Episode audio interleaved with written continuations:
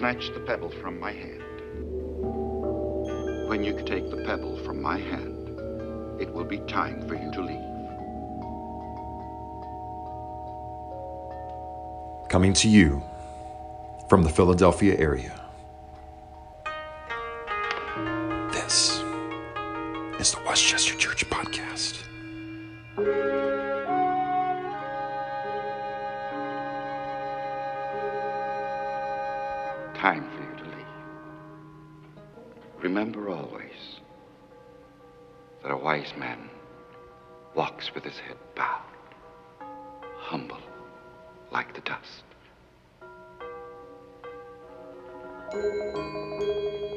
Disciple is not above his teacher, Jesus says. But he, after he or she has been fully trained, will become just like the one who has taught them. That's what we heard Jesus say last week, and it will be, be a theme in this series that we started a week ago called Apprentices. Because that's what a disciple is. A disciple is an apprentice who sits at the feet of another in order that they might not just learn skill or wisdom, but that they can ultimately become exactly who their teacher is. And where I want to begin here this morning, though, is right here. You tuck your children into bed and you are walking around town, and you see all these people who are sitting in front of a fire, who are warming themselves. It's like one o'clock in the morning. And as you sit down with all these other people in front of the fire, you can feel the warmth up against your, your face. You can hear the kindling of the wood, and you can see sparks and embers popping in the darkness. And yet, at one point, though, you look over and you see a man, and you can just tell that there's something so wrong with this person. Because they just look so, so sad and so confused and so scared. What you've gathered, according to what everybody else has said so far, is that there had been this, this huge incident not that long ago in the evening where the man called Jesus everybody has been speaking about. Rumor is they just arrested him close by and now he's being interrogated. While you're sitting there and you get even closer to the fire and you're warming yourself when, when all of a sudden one of the women sitting right next to you jumps up and, and she points at this other man and says, Wait a minute, I know who you are. You were one of the disciples of Jesus. I've seen you with him before. And the man just kind of looks up at her and he looks at all the rest of us and he says, I neither know nor understand what you're talking about. But she doubles down and she says, No, I saw you with him an hour and a half ago in Gethsemane. You are one of his apprentices. And yet, this man also doubles down on her and says, I don't know what you're talking about. And he looks at another person and says, This woman is crazy. I don't know who she's talking about. Well, a little bit more time transpires, though, and one of the men says that no, there's no way that you are not one of his followers because when you spoke up, you've, you have a Galilean accent, and that had betrayed you. That, that had given you away as one of his followers. Well, now this man, seated there in front of the fire, now begins invoking curses upon himself, saying that I swear on the city of Jerusalem that I do not know the man who you're speaking about. I swear by the gold in the temple of Jerusalem. I swear to God Himself, I do not know who or what you are speaking about. And as soon as that last denial came out of the mouth of Simon Peter, there came a sound that to everybody else's ears was a very everyday, mundane sound that meant nothing. But in the ears of Simon Peter, though, it was an eerie sound that would, I, I would imagine, haunt him for the rest of his life.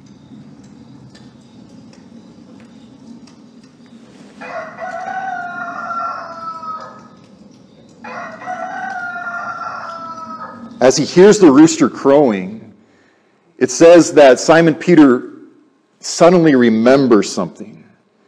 And what he remembers came about in the upper room as Jesus lets his followers know that, that on this very night I will be handed over. And every single one of you are going to fall away on account of me.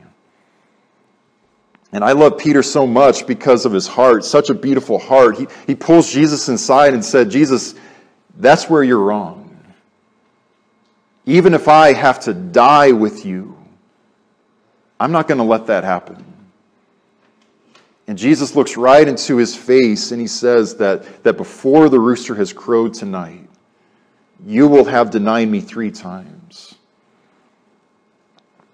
And yet, it's much worse than even that for Simon Peter because even after he has made his third denial and, and he hears the rooster crowing, at that exact moment in time, Jesus is being led out of his interrogation room and he looks at Peter from, from afar and he looks him right in the eye just as the rooster is crowing. And then it says, as all of this has happened, Peter just starts crying his heart out. See, it starts with him remembering, but then he realizes and, and emotionally it registers that, that, oh my God, I, I just denied the man who I saw, who I witnessed raise people from the dead. You know, I was there in the boat as he calmed the sea storm with just a couple words from his mouth. The man who I saw with my own eyes walk on the water and change it into wine. The man who I saw transfigured up on a mountaintop and he was hanging out with, with Moses and with Elijah, the man who personally healed my mother in law of a fever and who saved my very life as I was drowning in the sea. That I have just denied the very one who just an hour to an hour and a half ago said, There is no way I am going to deny you even once. And now, what is coming out of those exact same lips is, I don't even know who you're speaking about. What is his name again? Jebus? Jephus? Jesus? I don't know him. So just leave me alone. You know, when I was younger, I used to read this, and I would envision a very angry look in Jesus' eyes. Like, you stupid, worthless, failure, imbecilic. Didn't I tell you this is exactly what? Look at you. Just get out of my, my life forever. And a lot of people in a lot of churches have been handed to Jesus just like that. And yet, in the words of the Apostle Paul, as we grow and as we mature, we, we need to put away childish things, don't we? Because as Jesus looks into the face of Peter, even after he is denied in front of all of these, these witnesses by the way of oath that he doesn't know Jesus, I believe that there was nothing but love in those eyes. And that's because when Jesus looks at us, he does not see failures. But I believe that as he looked at Peter in that exact moment, that, that if his look could have had words to it, it would have been Peter. I'm looking at you by what you are becoming. And all that I see when I look and as I gaze into your, your face is what you're very soon going to become. I believe that as he looks at Peter, what, what is going on in his eyes is Peter, I still love you. I still forgive you. And in fact, O child of mine, I've never loved you more than I do right now, in fact. You see, this is by far the most prevalent, inescapable process of being an apprentice of really anybody and anything, but, but especially as a disciple of Jesus. And that is in this process of, in a very blunt way, screwing up. You know, before Kwai Chang Caine could become Kung Fu, first he had to be young fool. I mean, it took him his whole entire childhood to ever snatch a pebble out of his master's hand. spoke about Kobe Bryant a week ago, and long before Kobe Bryant won all of these championships as Michael Jordan's understudy, he was shooting four air balls in like five minutes in one of his first playoff games. And in a lot of churches, there is a perception for a lot of people who have come to Christ that, okay, I have just come up out of the, the waters of baptism, so now I am a perfect example of Jesus Christ now. I am a facsimile of Jesus now in a perfect way, but when you are an apprentice of Jesus, that does not come overnight, does it? And I mean, we just have to accept that, that along the way we are going to royally mess up. Young disciples mess up all the time. Middle age followers of Jesus mess up all the time. Old, even sage followers of Jesus Christ still fall short of the glory of God. I mean, I look at Peter in just one evening, and I mean, at least like four or five times, I mean, he is just blowing it left and right on this evening. We're in the upper room. Peter has been intentionally seated in the very least important chair. Ordinarily, he's right next to Jesus. But there in the upper room, he has been seated in, in a, a chair of a servant, which if you sat there, you had to wash everybody's feet. Peter does not do that. And so, in front of everybody, Jesus pretty much rebukes him. All eyes on Peter that the greatest among you is going to be a servant. And if I am seated way over here in a seat of honor and washing your guys' feet, then then you should wash one another's feet too. That, that was a rebuke of Peter.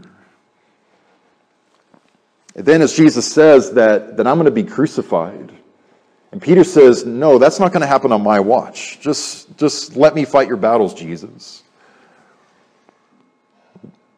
What does Jesus say to him? He says, Get behind me, Satan. Wow. You think that he screwed up a little bit there in the upper room?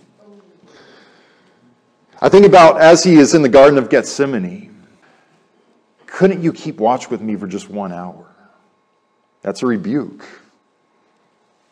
But then ultimately, though, as Jesus is being arrested and apprehended, Peter does what a lot of people in, in even the church of today too, and they, they um, grab the sword of the Spirit.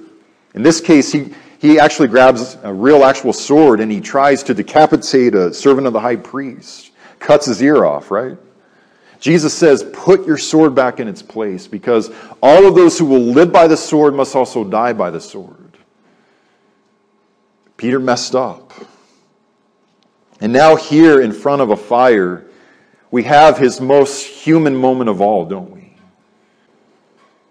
Where he's got so much fear and insecurity mounting deep inside of him that he doesn't even know what is coming out of his mouth fully. Because I imagine he is wondering what's going to happen to the guy who tried to kill a servant of the high priest in front of all of those witnesses.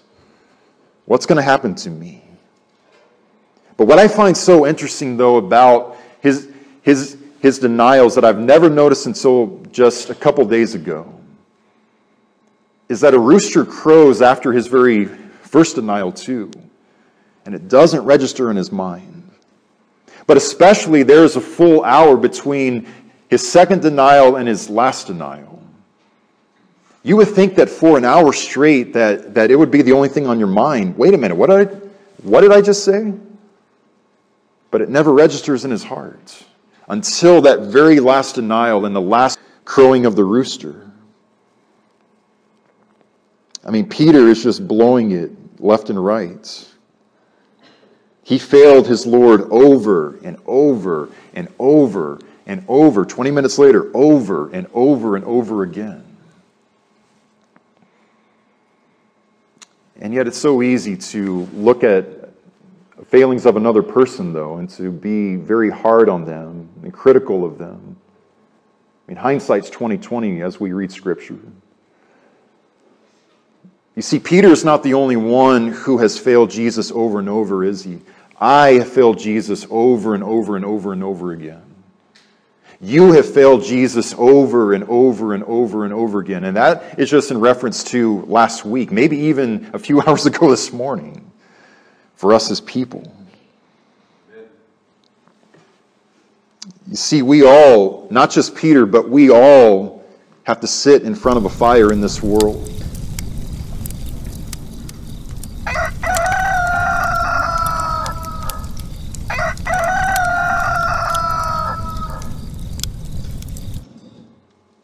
You see, it's not just that, that he is not the only one who's ever failed Jesus, but we too also have denied that Jesus is our Lord before. We have. But why I admire Peter so much is that he caught feelings over that.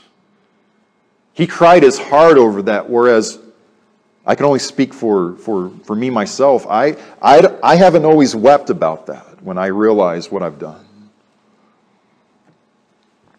Well, we're going to spend these next maybe three messages in Luke 9:23.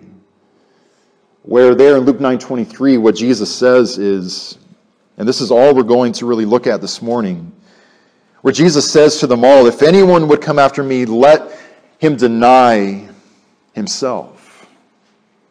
If anyone would come after me as my apprentice, let him deny himself.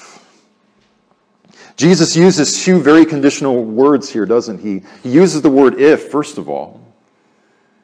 Now, in Scripture, we have a lot of huge words propitiation, atonement, transformation, all these long, long lettered words. But, but so often, what we learn in Scripture is that it's actually the very shortest words that, that have a tendency of being really the largest and the biggest words. Words like but and words like if, even shorter. We were all going to be here in this auditorium right now this morning, but only if we had woken up and showered and put clothes on, got inside our cars and came here.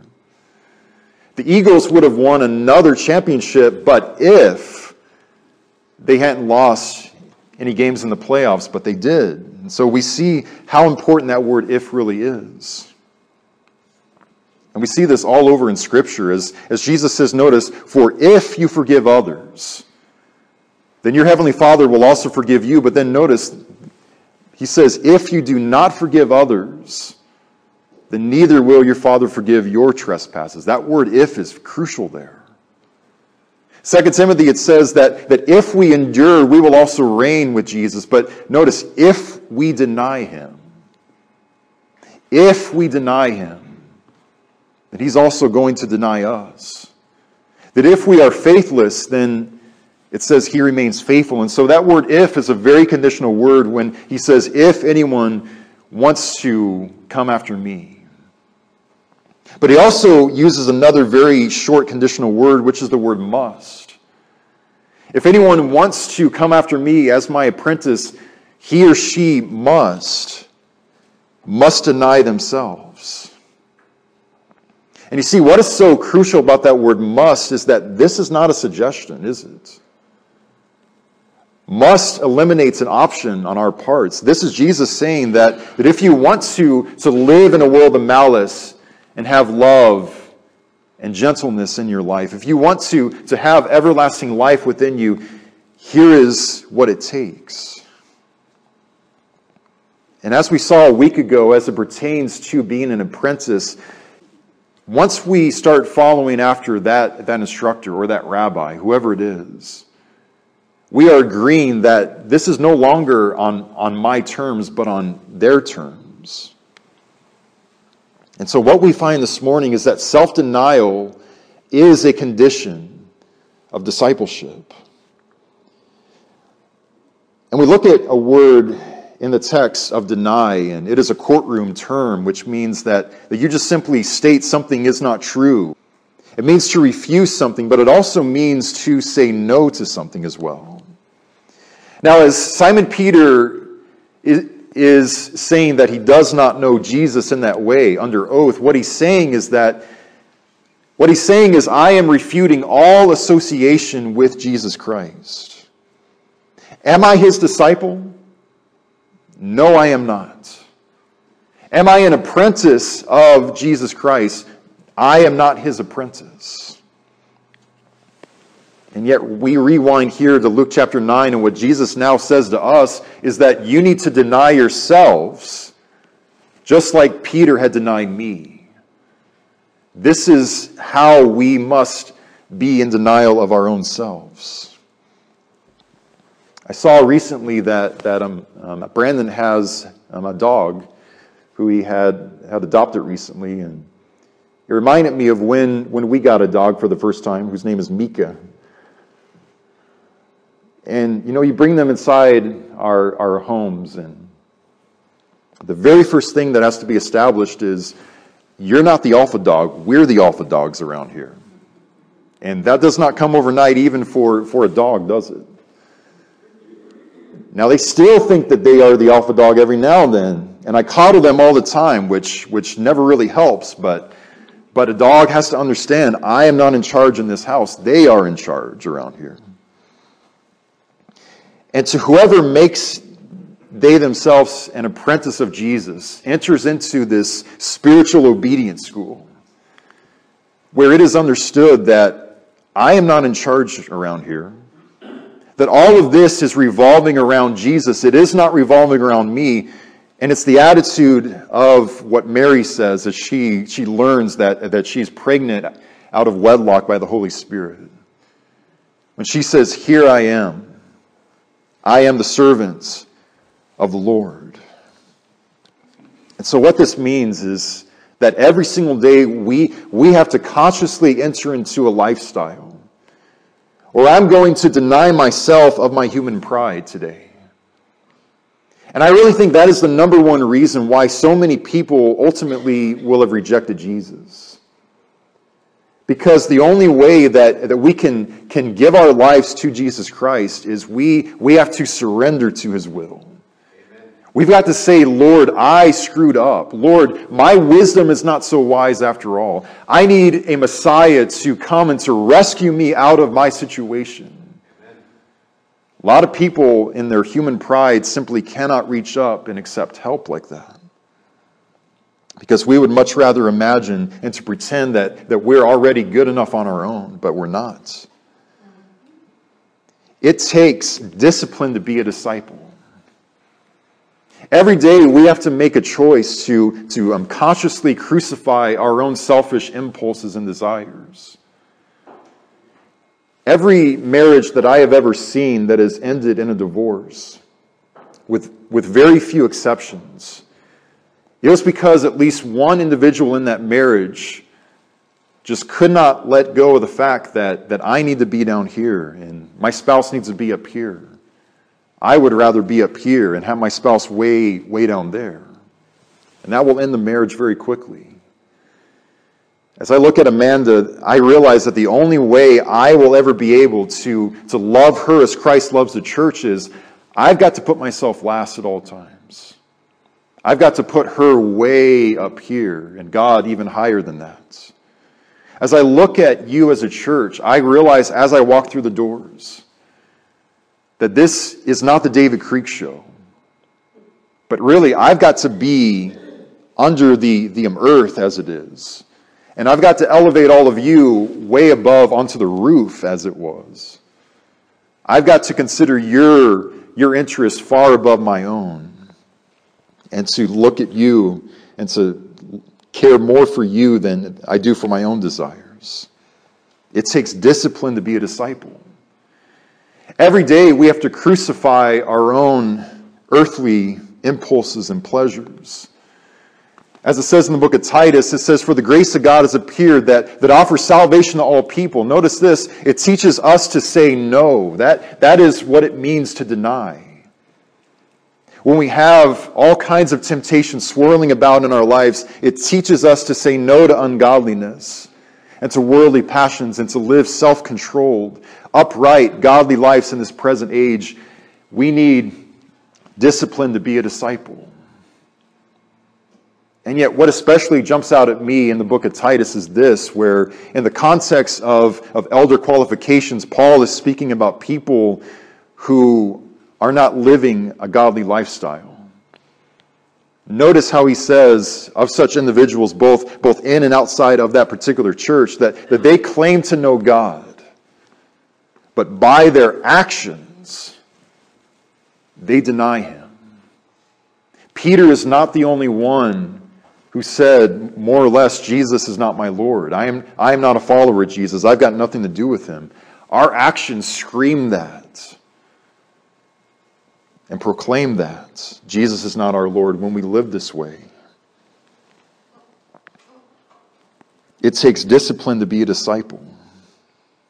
I mean, we deny Jesus as our Lord every time that we consciously know what his will is, but, but no, I want to do my will right now. We deny Jesus every time we are with, with our coworkers or our relatives or friends and they are being um, dismissive and sarcastic about Jesus as, as Lord and all eyes are on us because they, they know that we are one of them. And yet, how many times, though, have we given right into that and just slunk back in our chair? And that, in a sense, is a denial of the Lordship of Christ. And yet, here's what it looks like, though. We come to John chapter 9, and we have a beautiful example of a man who had been, been um, blind his whole entire life, had been a beggar. Jesus gives him ability now. He can actually see as everybody else does. And, and all of his neighbors and friends and relatives who have known this guy 30, 40 years, however old he is, notices a radical transformation in him. And we come to John chapter 9 and we start in the eighth verse. And, and here's what we read where it says that the neighbors and those who had seen him before as a beggar were saying, Is this not the man who used to sit and beg? Some said it is he, but others said no, but, but he is just like him. And notice what this man does, though. It says that he kept saying to them, I am the man. That is confirmation right there, public confirmation. So they said to him, Then how were your eyes opened? And then especially notice verse 11 where he answers and he says, The man called Jesus made mud and anointed my eyes, and he said to me, Go to, to a pool of Siloam and wash. So I went and I washed, and now I received my sight. This guy does not have any amnesia about who Jesus is here, does he? He just blurts it out. The man called Jesus, and he confirms it, and he proclaims it to everybody. Jesus is the reason why I can now see. And yet we, we have the other example, though, in verse 20, though, where his parents know who has healed him. They, I mean, they know good and well it was Jesus. And yet a group of elders and scribes and, and whoever else it was, Pharisees, they, they, they um, track his parents down. Verse 20.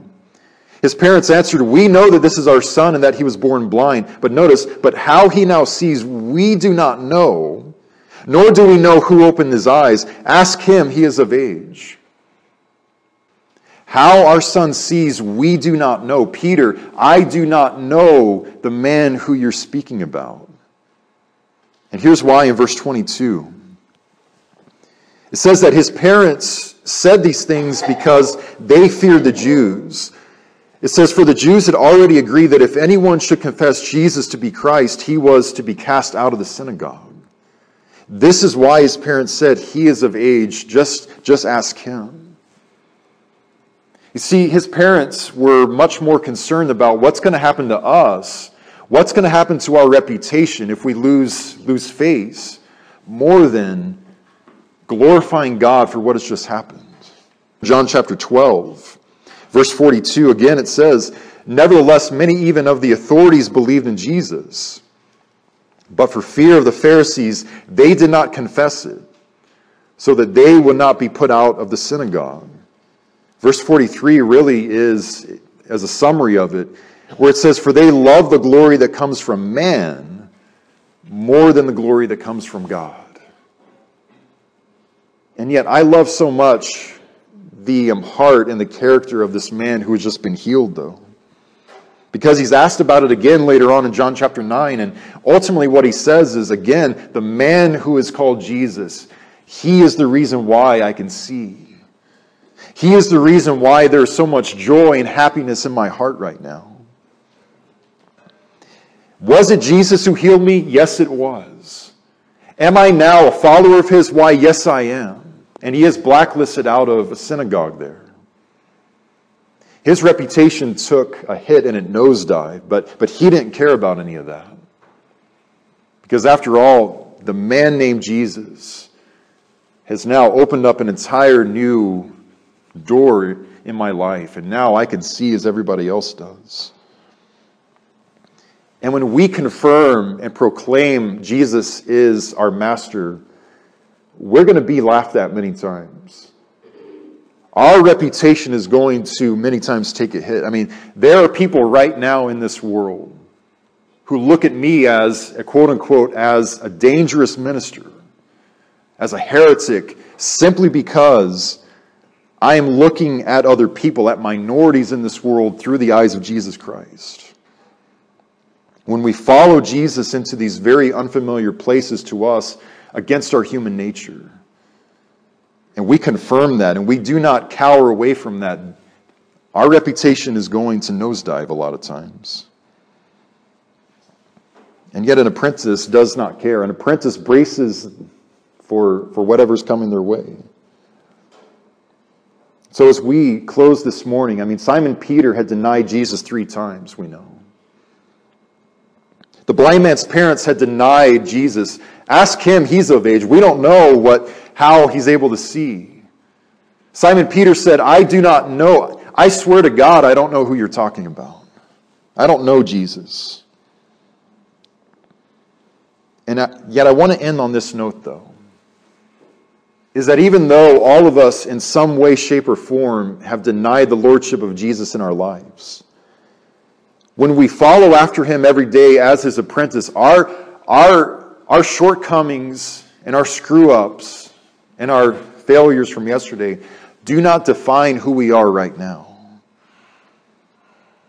As the evil one comes to us and he tries to get us to revert back to the old us and to live in the way that we used to live, now we can look at him and say that I don't even know what you're talking about. I, I, don't even know who that person is anymore because that's not who I am anymore. I am a new creation in Jesus Christ. And, and I love him so much that, that I would much rather be in denial of what I want than to deny my Lord. Am I his son? Am I his daughter? Why, yes, I am. I am his apprentice. The man called Jesus is the reason why we can see and why we can walk spiritually. He is the reason why we have eternal life and joy and peace within us. And yet, having said that, though, there are going to be many more times where, where we find ourselves sitting in front of the fire. So I just want to ask us one simple question as, as a challenge as we leave soon. And that is, is there anything in my heart, in your heart, that is, that is screaming in denial of Jesus Christ and his power in our lives? Is there anything concealing the fact in this world that, that we are his sons and daughters? Is there anything in our lives that we need to deny ourselves of and to crucify forevermore? Whatever that that thing is that, that, that may or may not be in our mind this morning.